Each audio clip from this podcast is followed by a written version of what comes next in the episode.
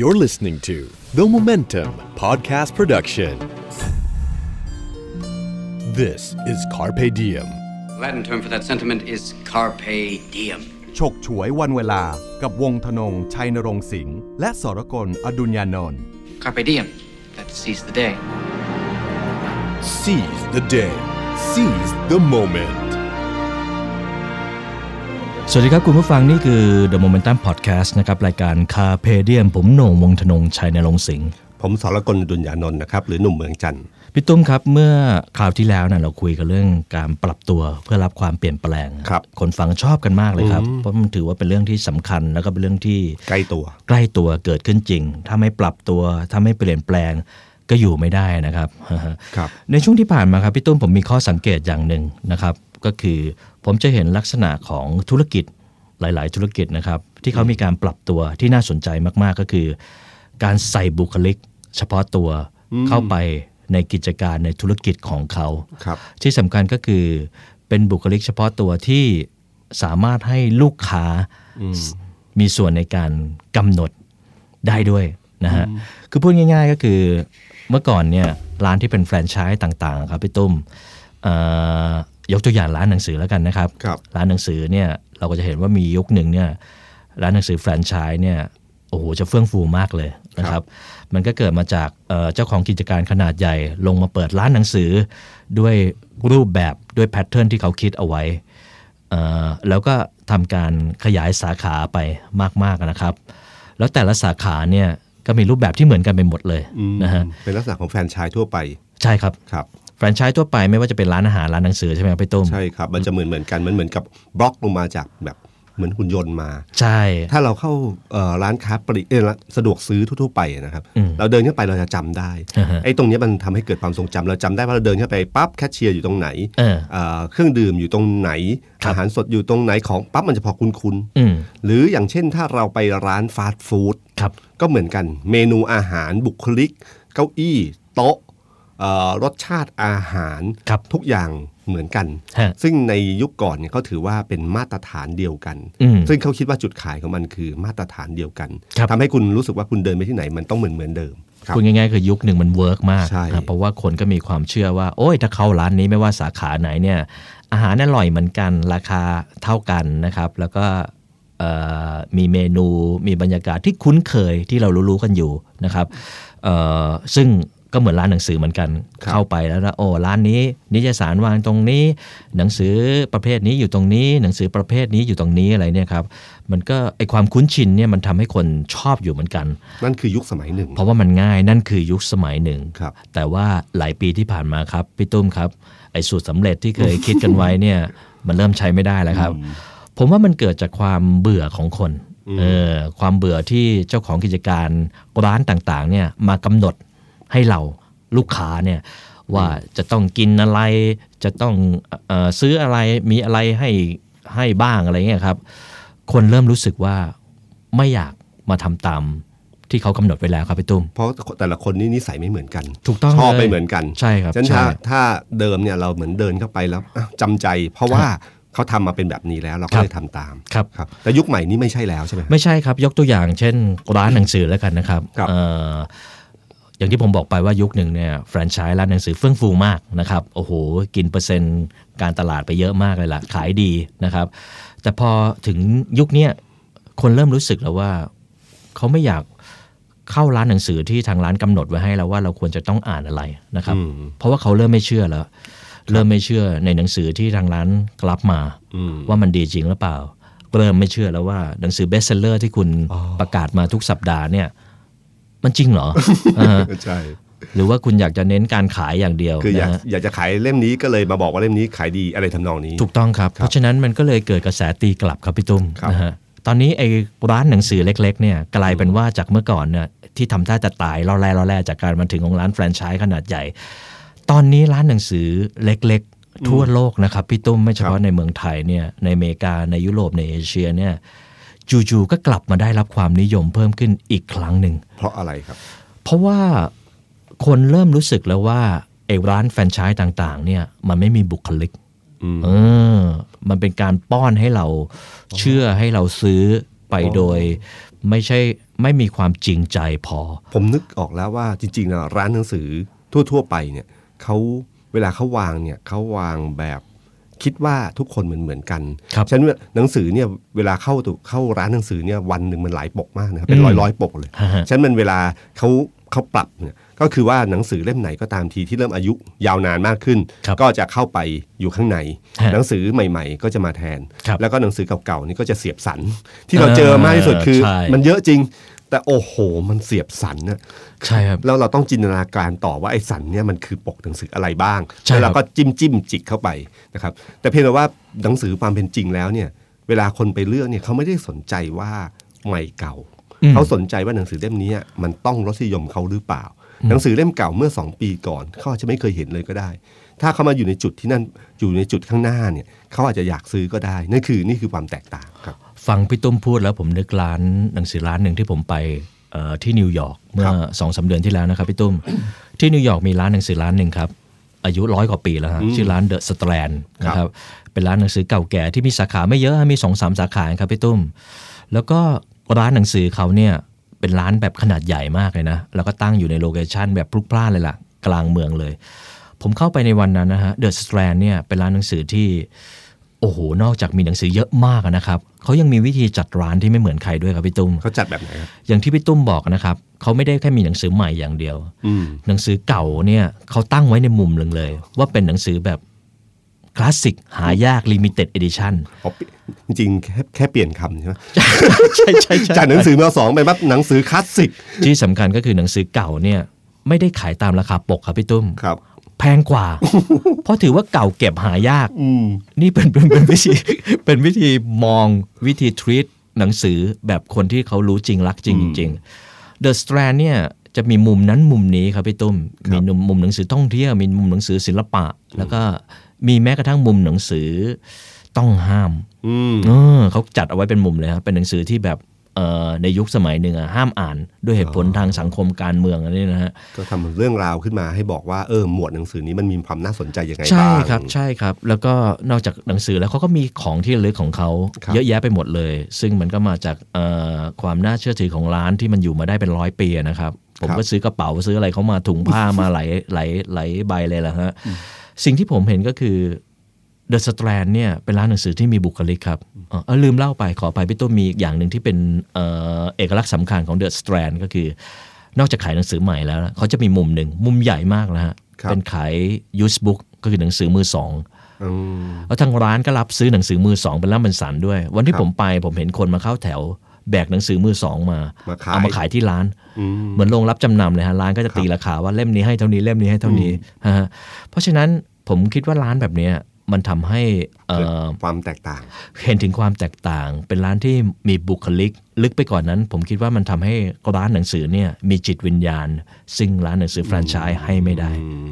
ใช่เพราะมันเป็นความรู้สึกว่าเป็นร้านของคนที่อ่านหนังสือจริง ครับ ไม่ใช่เป็นร้านทั่ว ๆ ไปของการขายหนังสือเฉย อืม ๆอืมผมผม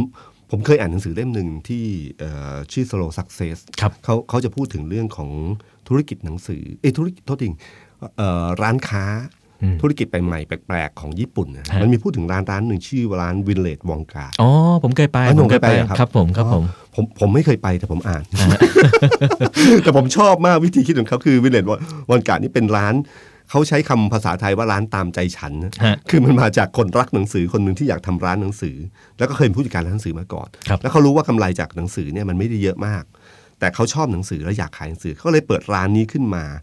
เขาเริ่มต้นจากการเอาแมกกาซีน ฉบับย้อนหลังนะฮะ อืม แล้วก็การ์ตูนเฉพาะกลุ่มที่เขาชอบ มาอะไรก็หนังสืออะไรที่เขาชอบเนี่ยเขามาวาง ฮะ ขายแบบเล่นตามใจฉันเลย แล้วก็จากนั้นก็เอาสินค้าอื่นๆด้วยนะ ประเภทเสื้อยืดถุงเท้ากระเป๋าเดินทางจักรยานอะไรเงี้ยเอามาขายด้วย เพราะเขารู้ว่าตัวเนี้ยกำไรดี อืม นะครับจากนั้นเขาก็เริ่มเอาสินค้าที่เขามาวางเนี่ยปรากฏว่ามันมั่วมาก อืม คือมันไม่ได้วางตามที่เราเคยชินจากร้านหนังสือทั่วไป ครับ มันก็เกิดบุคลิกใหม่ขึ้นมา แล้วตอนแรกนี่เขาใช้โกดังมือสองที่เก็บสินค้าเกษตรมาทำเป็นร้านนะ อืม ตอนแรกขายไม่ดี แต่ตอนหลังเริ่มมีการบอกต่อในกลุ่มวัยรุ่นว่าร้านเนี่ยมันมีของแปลกๆขาย คนก็เริ่มเข้ามาเรื่อยๆ เข้ามาเรื่อยๆ แล้วก็มันมีบุคลิกที่อันหนึงที่วัยรุ่นชอบคือมันดูเหมือนขี้เล่นนะคือมันมีของแปลกๆวางไป มันไม่ใช่เป็นลักษณะของที่สุขุมแบบ ร้านหนังสือทั่วไป ใช่ใช่ใช่ใช่ ใช่ไหมนงนงไปเป็นอย่างนั้น ใช่ครับมีทั้งหนังสือทั้งของเล่นของที่ระลึกมีขนมขนมอะไรด้วยฮะ แล้วก็มีไม่มีป้ายอะไรไม่เขียนปักไว้เต็มเลยฮะอธิบายว่าไอ้นี่อย่างนี้ไอ้นี่อย่างนี้อะไรอย่างเงี้ยฮะ คือมันคงมีความความกวนๆของมันอยู่ในตัว ฮะฮะ ก็ปรากฏว่าลูกค้าชอบนะคือปรากฏว่าเป็นร้านร้านหนึ่งที่เป็นบุคลิกอันหนึ่งและเป็นตัวอย่างทางธุรกิจว่าบางทีมันเอ่อบางทีเนี่ยถ้าถ้ารสนิยมของคนคนนั้น ครับ ตรงกับคนที่ซื้อ ครับ มันก็สามารถก่อให้เกิด ครับ ร้านร้านรูปแบบใหม่ขึ้นมา ฮะฮะ เพราะว่าจริง ๆ แล้วเนี่ยมันเหมือนผมนึกถึงว่าถ้าผมอ่านหนังสือแบบเดียวกับโหน่งอ่าน ฮะ ถ้าโหน่งอ่านหนังสืออะไรแล้วแนะนำผมมาเรื่อยๆ แล้วผมชอบเนี่ยผมก็จะมาร้านนี้ อืม เพราะผมไม่จำเป็นที่ต้องผมต้องไปหนังสือทีหนึ่งหนึ่งหมื่นเล่ม ฮะ แล้วผมไปกวาดกวาดวานหาเองจากหนึ่งหมื่นเล่ม ไม่ไหว แต่มีคนมาเลือกให้ผมเนี่ยประมาณสัก 200 หรือ 500 เล่มหรือพันเล่มก็ตามที ผมมีสิทธิ์จะชอบตรงกับคนคนนั้น อืม ผมก็จะมาร้านนี้ประจำเพราะผมไม่ต้องเสียเวลาเลือกมาก ครับ แล้วคนคนด้วยด้วยความเชื่อว่าเจ้าของร้านคนเนี้ยอ่านหนังสือมาแล้ว ครับ อ่านพวกเนี้ยแล้วเขามาวางไว้ แล้วเขาแนะนำแนะนำ ฮะฮะ ครับอืม วิลเลจวังการ์ดนี่เอ่อเอกลักษณ์สำคัญอีกอย่างหนึ่งนะครับพี่ตุ้มคือ ครับ ร้านเขาเนี่ยมักจะเปิด ในห้องในห้างห้างเล็กห้างน้อยอะไรเนี่ยครับ อืม พี่ตุ้มแล้วก็สเกลของร้านเนี่ยจะไม่ค่อยใหญ่นักนะครับเอ่อแต่อย่างหนึ่งนะครับก็คือร้านแต่ละร้านเนี่ยของวิลเลจวังการ์ดเนี่ยเขาจะมีชื่อต่อท้าย อ๋อ เอ่ออย่างเช่นวิลเลจวังการ์ดแล้วก็มีชื่อของอาจจะเป็นชื่อเจ้าของร้านหรือชื่ออะไรที่คนที่ซื้อแฟรนไชส์เขาไปเนี่ย ครับ ตั้งเอง อืม เออแล้วก็เออมันอย่างหนึ่งที่พี่ตุ้มบอกเลยใช่เลยครับ คือวิลเลจวังการ์ดเนี่ยครับ เข้าไปแล้วมันจะตอนแรกคิดว่าอาจจะอยู่สักสิบนาทีไว้ยไปไปมาเป็นชั่วโมงครับพี่ตุ้ม วันนี้นี่หลักการค้าปลีกเลยหลักการค้าปลีกคือทำให้คนอยู่ในพื้นที่นั้นนานเท่าไหร่ ครับ ก็มีโอกาสจะซื้อของมากเท่านั้น ฮะฮะ เออฉะนันเขาได้ตรงนี้เลยว่าแปลว่าสร้างความแปลกและแตกต่าง อืมใช่ใช่ หรือ ใช่ อีกร้านหนึ่งที่ผมผมอ่านหนังสือเล่มนี้ชื่อร้านดองกิโอเต้ อ๋อนี่ผมก็เคยไป ผมเคยไป ผมไปญี่ปุ่นบ่อย ช่วยอธิบายเล่าหน่อยด้วยครับผมว่ามัน ดองกิเฮเต้นี่ถ้าเทียบกับวิลเลจวังการ์ดแล้วจะใหญ่กว่าฮะแล้ว ครั ก็ บ มักอยู่อยู่ในตึกแบบเอ่อในห้างห้างที่ใหญ่ ๆ แล้วก็บางสาขาเนี่ยเป็นตึกของเขาเองเลยครับ อืม เออ แล้วมันของมันจะแปลกมาก แต่มันก็จะเนี่ยไอเดียมันจะคล้ายๆกับวิลเลจวงการก็คือมันจะมีของที่เอ่อคาดไม่ถึง อืม มาขาย คือเรื่องคือร้านเนี้มันเริ่มต้นจากว่าเจ้าของร้านเนี่ยเขาเดินผ่านโรงรับจำน อืม ำแล้วก็เห็นลุงแก่ๆนั่งขายของอยู่ ฮะ เขาเห็นว่าเอ๊ะลุงแก่ๆยังขายของได้ เราก็น่าจะขายของได้นะ ฮะ เขาก็เลยไปซื้อสินค้า สินค้าที่เลือกครั้งแรกก็คือสินค้าที่โละออกจากโรงงาน อ่าฮะ แล้วก็มาแยกสินค้าจัดหมวดหมู่วางขายเอ่อพอวางขายปั๊บเนี่ยปะตอนแรกก็ขายไม่ดี จนตอนหลังเนี่ยร้านของเขาเนี่ยขายดึกๆนะฮะก็เริ่มมีคนมาคุยของคุยของของเขาเนี่ยก็คือวางระเกะระกะแล้วก็มีป้ายติดราคาพอลูกค้าเข้ามาซื้อของตอนช่วงดึกๆมากขึ้นเขาก็เกิดปิ๊งขึ้นมาเลยว่า ต่อให้ดึกดื่นแค่ไหนก็มีกำลังซื้ออ อืม จากจุดนี้จุดเดียวนะฮะเขาก็เริ่มเปลี่ยนบุคลิกของร้านนี้ใหม่ กลายเป็นร้านที่เปิดขายตีสอง อ่าฮะ คือของที่อื่นขายมาสักสองสามทุ่มเลิกเขาเปิดถึงตีสอง ฮะฮะ จริงๆเอ่อเรื่องตลาดดึกเนี่ยน่าสนใจนะฮะจริง ๆ แล้วมันมีคนกลุ่มหนึ่งที่ทำธุรกิจตอนช่วงกลางคืน อืม ไม่ว่าเป็นพนักงานร้านอาหารเนี่ยนี่กลุ่มก้อนใหญ่มากนะ ใช่ เมืองไทยนี่นี่นี่ข้ามเรื่องนิดหนึ่งในเมืองไทยเนี่ยก็เริ่มมีตลาดตอนกลางคืน อืมครับ มีห้างสรรพสินค้าที่เปิดกลางคืน ครับ เพื่อรองรับกลุ่มนี้เพราะพวกเราทำงานดึกใช่ไหมบางทีเราสี่ห้าทุ่มห้างปิด เราอยากมีที่ที่หนึ่งที่เราไปซื้อของเหมือนกับที่คนกลางวันเขาเขาซื้อกัน อืม แต่มันไม่มีเพราะมันปิดตามเวลา ซึ่ง ครับ ใครบอกว่าต้องปิดสี่ทุ่ม ครับ ชีวิตมันไม่เห็นต้องบอก ผมเห็น ด้วยว่า ใช่ ทุกทุกวันนี้คนนอนดึกกันเยอะ ใช่ครับ มาจากไลฟ์สไตล์ที่เราเล่นโซเชียลมีเดียเนี่ยครับ แล้วก็เดี๋ยวนี้จะมี co-working space ที่แบบเปิด 24 ชั่วโมง ฮะ เออแล้วเด็กเต็มร้านเลยเออ ผมผมว่าเนี่ยดองโยเต้ก็คิดแบบเนี้ยครับ ฮะ ก็เลยพอเปิดขายปุ๊บมันก็เริ่มขายได้ เวลาไม่เหมือนใครอันที่หนึ่ง ครับ อันที่สองก็คือว่าสินค้าในร้านเนี่ยบริษัทจะกำหนดมาประมาณ 60% อืม อีก 40%เนี่ยพนักงานขายเนี่ยมีสิทธิ์จะเลือกสินค้ามาเข้าร้านเอง เหตุผลคืออะไรครับพี่ตุ้ม คือให้เพราะเนื่องจากว่าพนักงานเนี่ยเขาใกล้ใกล้ลูกค้า อ๋อ เขามีสิทธิ์จะทายถูกว่าลูกค้าชอบอะไร อ๋อ กับอีกอันที่สองคือลูกค้าเอมพนักงานบางทีเขาก็อยากอาจจะอยากเอาของตามรสนิยมเขามาวางดู ครับ เขาคิดว่าแบบเนี้ยจะขายได้ ฮะฮะ ซึ่งบริษัทก็เปิดกว้าง แต่เปิดกว้างแบบมีเงื่อนไขนะฮะ อ่าฮะ ก็คือว่าถ้าขายดีเมื่อไหร่เนี่ย อ่าฮะ พนักงานจะได้ส่วนแบ่งเพิ่มขึ้น อ่าฮะ อ่าเพราะว่าคุณเป็นคนตัดสินใจเลือกสินค้า 40%นี้ ครับ แต่ถ้าไอ้40%ที่คุณเลือกมาขายไม่ดี อ่าฮะ เขาหักรายได้คุณ อ้าวสวย เล่นจริงเจ็บจริง ผมว่านี่เป็นตัวกระตุ้นที่ดีนะทำให้ ครับ พนักงานรู้สึกแอคทีฟแล้วก็ ใช่ครับ ไม่ใช่แบบขายไปวัน มันได้ แต่อย่าง ลุ้น หนึ่ง มันได้ลุ้น อย่างหนึ่งผมผมเข้าใจว่าทำให้พนักงานร้านนั้นๆน่ะรู้สึกภูมิใจ ว่าร้านเนี้ยฉันมีส่วนเป็นเจ้าของด้วยนะ เออจริงครับ า อันนี้ความเป็นเจ้าของที่สำคัญนะ ฮะฮะ แต่ผมเชื่อว่าไอ้ของที่เขาเลือกมาเนี่ยเขาจะวางไว้หน้าหน้า อ่าฮะ อันนี้ดีนะพี่ อันนี้ เชียร์เชียร์แข เชียร์ ก ได้ครับ เชียร์แขกอ่าฮะ ร้านที่สามที่ที่ร้านนี้ที่เด่นที่แตกต่างก็คือว่าร้านเนี้ยวางของไม่เป็นระเบียบ ครับ ซึ่งมันผิดจากขนบปกติของร้านค้าปลีกทั่วไปที่จะต้องวางของอย่างเป็นระเบียบ ยิ่งร้านญี่ปุ่นด้วยนะ ใช่ครับ ฮะ หาง่ายที่สุด ครับ เพื่อหาง่ายจะได้หยิบง่าย หยิบง่ายจะได้ซื้อง่าย ฮะ เขาคิดว่าแบบนั้น แต่อันเนี้ยวางไม่เป็นระเบียบ ครับ แต่การวางไม่เป็นระเบียบเนี่ยมันกลายเป็นเป็นเสน่ห์ อืม เขาบอกว่าร้านของเขาเนี่ยจะเรียงของให้หายาก ครับ เพราะคนเข้ามาจะรู้สึกตื่นเต้น สนุกสนานที่จะไม่พบสินค้าที่น่าสนใจ เหมือนกับตลาดนัดกลางคืนของเอเชียทั่วๆไปก็คือได้ลุ้นว่าของที่คนอื่นไม่เห็นแต่ผมมองเห็น อ่ นะ า มันคือชัยชนะในสงครามการซื้อของ โอ้โห คือมันเป็นชัยชนะเล็ก ๆ แล้วที่สำคัญที่สุดก็คือทำให้เมื่อคุณเข้าร้านเนี้ยคุณรู้สึกคุณหาของ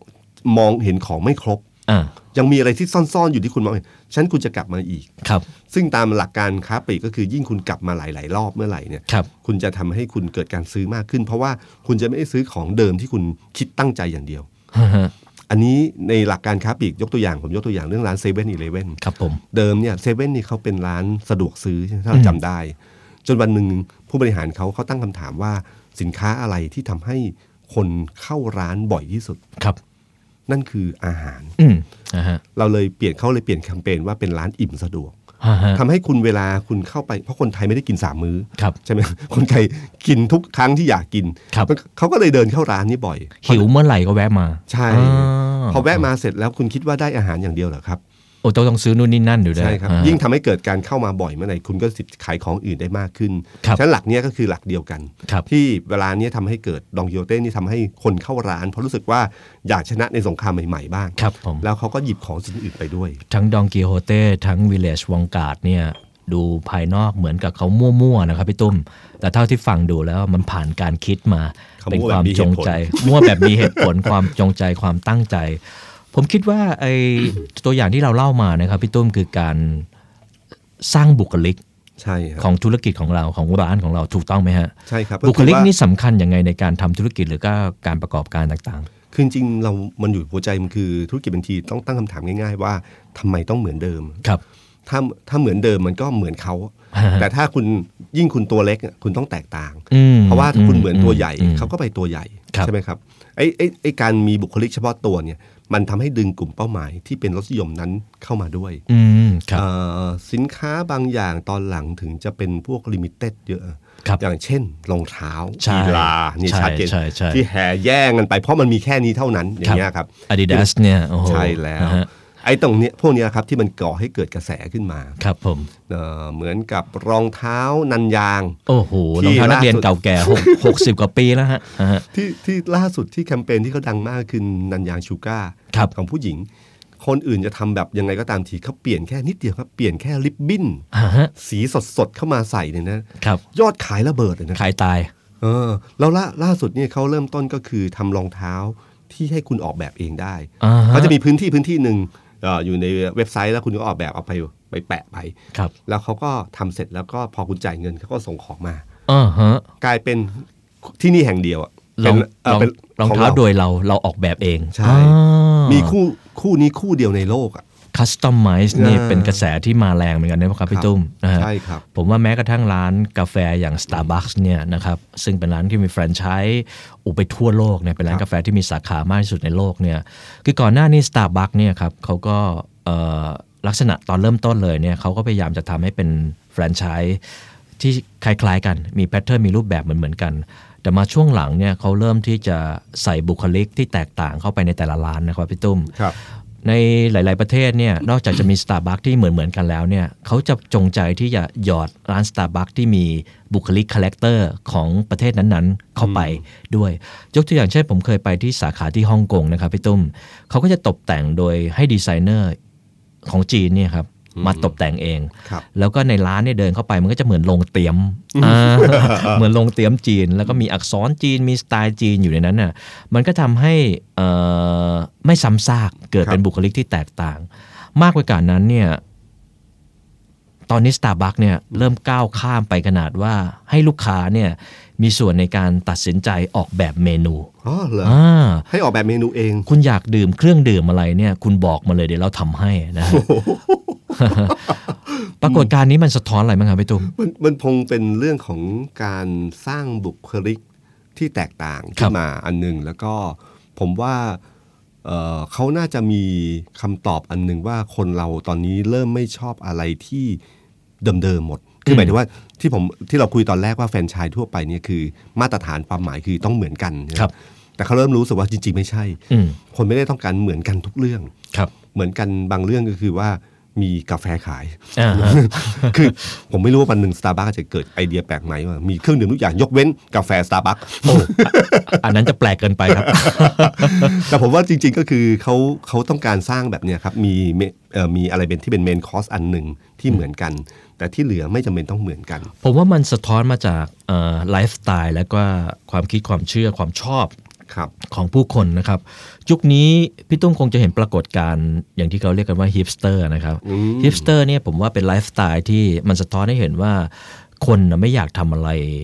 เหมือนเหมือนๆซ้ำๆกับกับแมสหรือคนหมู่มากนะเพราะฉะนั้นไลฟ์สไตล์อะไรที่มันมีบุคลิกเฉพาะกลุ่มอะไรนี่นะไม่ว่าจะเป็นการกินการดื่ม การแต่งตัว การทำกิจกรรมพิเศษเนี่ยเขาก็พยายามแสวงหาอะไรที่พูดง่ายๆไม่โหลนะครับ แต่ปรากฏว่าไอ้ไลฟ์สไตล์แบบเนี้ยมันกลายเป็นกระแสหลักเข้าไปนะฮะมันพูดง่ายๆคือมันขายได้ เพราะฉะนั้นผู้ประกอบการหรือว่าเจ้าของธุรกิจ ที่เคยเป็นแฟรนไชส์ใหญ่ๆ บริษัทใหญ่ ๆ เนี่ย ก็เริ่มมาคำนึงถึงเรื่องนี้แล้วว่าคือไลฟ์สไตล์แบบสั่งตัดเนี่ยเริ่มมานะฮะเพราะฉะนั้นเอ่อตอนนี้ผมคิดว่าเอ่ออำนาจของผู้ซื้อรสนิยมของผู้ซื้อเนี่ยมีส่วนกำหนดในรูปแบบธุรกิจของเจ้าของธุรกิจแล้วนะฮะเอ่อ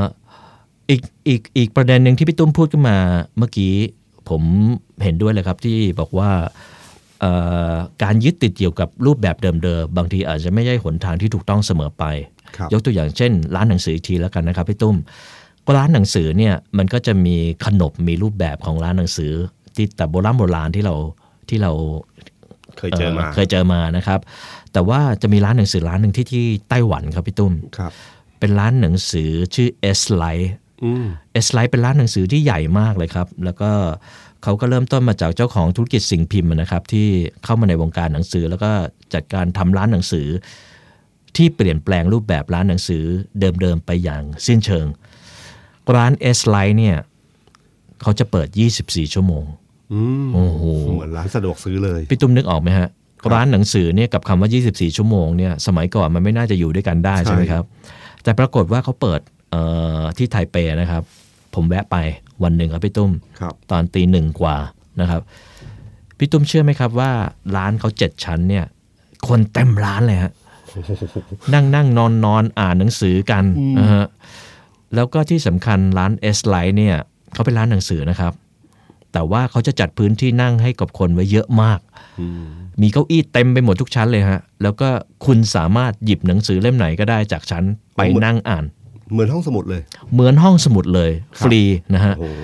ฟังเผินๆเราอาจจะคิดว่า เอ๊ะทำอย่างนี้มันจะมัน มีคน ดีต่อ อ่านเหรอ ธุรกิจเหรออะไรเงี้ยคนก็จะอ่านฟรีกันหมดเลย ใช่ ปรากฏว่าผลประกอบการของ S l i สูงมากครับพี่ตุ้ม มันทำให้เห็นว่าวิธีนี้ของเขาซึ่งไม่เหมือนเดิม แตกต่างเปลี่ยนแปลงมันเวิร์ก อืมผมนึกถึงนั่นนะฮะที่มันมีหนังสือต่างประเทศที่มาจัดที่เมืองทองอะ ฮะ เอ่อที่ อ๋ออ่าฮะอ่าฮะ เปิด 24 ชั่วโมง ครับ ใช่ป่ะฮะ ผมอ่าฮะ ซึ่งตอนแรกผมก็งงกับเขาอยู่ว่า เฮ้ย มีเป็นไปได้เหรอ ครับ เพราะเราเคยคุ้นเคยกับงานสัปดาห์หนังสือ งานมหากรรมหนังสือที่แบบพอประมาณสองสามทุ่มก็คนก็หมดแล้ว เออ อะไรเงี้ย ฮะฮะ แต่ปรากฏว่านี่เปิดดึก แล้วก็ดึกก็กลับมีคน ครับ แปลว่าจริง ๆ แล้วสิ่งที่ผมบอกว่าเออมันมีกลุ่มคนกลุ่มหนึ่งนะ ฮะ ที่เป็นกลุ่มกลุ่มที่ไม่ต้องการเอิ่มคือเวลามันมี 24 ชั่วโมง ครับ ทำไมเราต้องเทละโลไปในจุดของที่เป็นพามไทม์ทั้งหลาย ครับ มันมีจุดต่างๆ ที่คนพยายามหลีกเลี่ยงไปเหมือนกัน ฮะฮะ แล้วเขาเปิดที่นี่เขาก็เวิร์กก็ผมพอพูดถึงไต้หวันผมก็เลยนึกถึงงานนี้ขึ้น ครับมาผม ว่าเมืองไทยก็น่าสนใจนะครับ เป็นไปได้ไหมครับพี่ตุ้มว่าผู้บริโภคหรือว่าลูกค้ายุคใหม่เนี่ยเริ่มรู้สึกไม่อยากถูกบังคับ ไม่อยากถูกจำกัดแล้ว อืม เออฮะ มันมีในมุมหนึ่งเนยฮะที่เวลาที่เราพูดถึงการปรับตัวกับเทคโนโลยีกับสิ่งใหม่ ๆ ที่เกิดขึ้นเนี่ย การปรับตัวอันหนึ่งก็คือการเล่นไปตามกระแสที่มัน อืม เปลี่ยนแปลง อย่าไปฝืนมัน ครับ กับอีกมุมหนึ่งก็คือการปรับตัวที่น่าสนใจคือว่าทำไมต้องเหมือนเดิม อืม ทำไมต้องเหมือนกับคนอื่นๆ ทั่ว ๆ ไป ครับ เพราะคนรสนิยมมันมันมีแบบจำนวนมันเยอะอะครับ ฮะฮะ ถ้าเราโฟกัสเป็นจุดจุดๆเดียวอยู่ที่ที่กลุ่มคนกลุ่มหนึ่งที่ ครั มี บ รสนิยมอีกแบบหนึ่งมันก็ก่อให้เกิดบุคลิกของธุรกิจหรือสินค้า อืม รูปแบบใหม่ได้ ครับ ทำไมต้องนี่คือการปรับตัวที่ไม่จำเป็นที่จะต้องต้องไปตามเทคโนโลยีหรือไปตามกระแสอย่างเดียว อืม มันมีสวนกระแสก็สามารถอยู่ได้ ครับผม ครับ ผมนึกถึง ธุรกิจ Delivery ครับพี่ตุ้ม ครับ ทุกวันนี้มีเยอะมากเลยนะครับ ใช่ แล้วก็ Delivery ทุกวันนี้เนี่ยโอ้โห ย แตกต่างหลากหลายเยอะมากนะครับพี่ตุ้ม ครับ คือเราไม่อยากจะเชื่อเลยว่ามีการส่งแบบ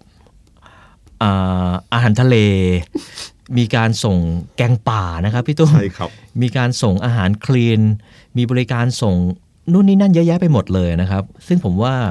มันน่าสนใจมาก ๆ เลย ใช่เพราะว่าตอนนี้เดิม delivery ทั่ว ๆ ไปเนี่ยมันคือร้านนั้นเนี่ยเป็นคนส่ง ใช่ ใช่ไหมครับ ฮะฮะ ก็คือร้านนั้นเนี่ยจะมีบริการส่งแล้วก็คิดค่าส่งกับเรา ครับ จากฟาสต์ฟู้ดทั่ว ๆ ไป ฮะ หรือแต่แม้แต่เอ่ออ่ะอาหารทะเลที่ อืม ที่พูดถึงเนี่ยก็เหมือนกัน ครับ แต่ขณะเดียวกันเนี่ยเขาเริ่มมีการแยกบทบาท คือมีบริการสั่งอาหาร อืม แล้วก็ไปส่ง ครับ พวกไลน์แมน พวกอะไรต่างๆที่ อ่า ไปสั่งอาหาร อ่าอ่า ซึ่งผม อ่า รู้สึกว่านี่คืออีกมุมหนึ่งที่ย่อส่วนแล้วเขารู้ว่า ร้านบางร้านไม่ต้องการทำบริการนี้ ครับ แต่คนน่ะอยากกิน อืม โดยเฉพอร้านก๋วยเตี๋ยวร้านเล็กอะไรพวกเนี้ยนะร้าน เออ ขนมปังร้านอะไรพวกเนี้ยครับเขาก็คิดค่ายืนนั่งรอ ครับ แล้วก็ไปส่งที่บ้าน ซึ่งในแง่ของคนซื้อก็รู้สึกคุ้มค่า แม้ว่าราคาค่าส่งจะแพง ยินดีแหละ แต่นึกว่าถ้าเรานั่งรถไปเอง โอ้โห แล้วไปรอแล้วไปกินเราแบบนี้สบายกว่า ที่จอดจะมีหรือเปล่าก็ไม่รู้ ใช่ครับ ฮะฮะ ก็ขายความสะดวกสบาย ก็ ครับ กลายเป็นธุรกิจอีกรูปแบบหนึ่ง ฮะฮะ เขาหามันเจอ ครับผมนี่คือสายตาของคนที่เอ่อ มองธุรกิจนะครับ แล้วก็มันมีช่องทางอยู่เสมอให้ทำนะครับพี่ตุ้มสำคัญก็คือการต้องปรับตัวแล้วก็การพยายามสร้างบุคลิกที่โดดเด่นของตัวเอง ยุคนี้คงเคยได้ยินนะครับพี่ตุ้มเป็นยุคสตาร์ทอัพนะครับ ใครต่อใครก็สตาร์ทอัพกันใหญ่เลยนะครับ คือในแง่หนึ่งผมมองว่ามันเป็นโอกาสที่ดีนะครับ ที่จ้านจะแจ้งเกิดทางธุรกิจ แต่ในอีกด้านหนึ่งเนี่ยแน่นอนว่าการเกิดง่าย มันก็ดับง่ายตายง่ายพูดง่าย ๆ นะครับสำหรับผมแล้วคิดว่าสตาร์ทอัพที่จะอยู่ได้เนี่ยอย่างแรกก็คือคุณต้องมีความโดดเด่นในตัวเอง ที่ไม่เหมือนใครพี่ตุ้มเห็นด้วยไหมฮะ ใช่ครับผมว่าสตาร์ทอัพนี่ถ้าคิดเพียงแค่แบบเดิมๆ อย่างเช่น เห็นโมเดลต่างประเทศ แล้วก็มาปรับใช้ในเมืองไทยแค่นั้นเนี่ยบางทีบางทีอาจจะไม่พอ ครับ เพราะว่าเอ่อเทคโนโลยีมันเร็วมากมันสามารถข้ามข้ามมาจากต่างประเทศมาสู่เมืองไทย ถ้าเขาเป็นต้นแบบเมื่อไหร่เนี่ยคุณจะสู้เขายาก ครับ นะครับฉะนั้นมันต้องหาอยู่เหมือนกัน แล้วก็สตาร์ทอัพต้องยอมรับว่าสถิติโดยรวมเนี่ยเอ่อประสบความสำเร็จไม่เยอะนะฮะ อืมครับ ไม่ไม่ถึงไม่ถึง 10% ครับ นะครับมันมีอะไรอื่นๆอีกมากมายอยู่ในนั้น ฉะนั้นสตาร์ทอัพเป็นเรื่องที่ดี ครับ เพราะทำให้เกิดโอกาส ว่าคุณสามารถทดลองไอเดียของคุณ เพราะมันมีสามารถระดมทุนจากที่ต่างๆ ได้ ครับ แต่ขณะเดียวกันมันก็มีความเสี่ยงอยู่รูปแบบหนึ่ง ครับ แต่ผมชอบอันเดียวของคนรุ่นใหม่ก็คือ วิธีคิดของเขาคือการล้มเหลวอย่างรวดเร็วอะคือหมายถึงว่าคือในวัยนี้พร้อมที่จะล้มเหลว ฮะ เพื่อจะเรียนรู้แล้วเริ่มต้นใหม่ ครับ คือล้มแล้วลุกให้เหลว fail fast คือล้มไปข้างหน้า คือหัวใจสำคัญของเวลาเราล้มลง ถ้าเราล้มลงอยู่ที่เดิม เราลุกขึ้นยืนจากที่เดิมผมว่าส่วนนี้คือความล้มเหลวแท้จริง ฮะฮะ แต่ถ้าเราล้มแล้วไปข้างหน้า อย่างน้อยเวลาเราลุกขึ้นเนี่ยมันจากจุดเดิมเนี่ยไปอีกประมาณสองเมตรสามเมตรเนี่ย อ่าฮะ มันก็คือความก้าวหน้าของชีวิต อืม แต่คุณเรียนรู้จากความล้มเหลว ครับ ฉะนันบทเรียนอันหนึงของสตาร์ทอัพไม่ใช่บทเรียนของความสำเร็จเพียงอย่างเดียว ครับ อการเรียนรู้จากความล้มเหลวครับ ครับผมขอบคุณมากครับ ค พี่ รับ ตุ้ม นี่คือคาเปเดียมนะครับ seize the day seize the moment ขอให้ทุกท่านมีชีวิตที่ดี สวัสดีครับ สวัสดีครับ This is the Momentum Podcast Network. Download all episodes at themomentum.co slash podcast. Themomentum.co. Seize the moment.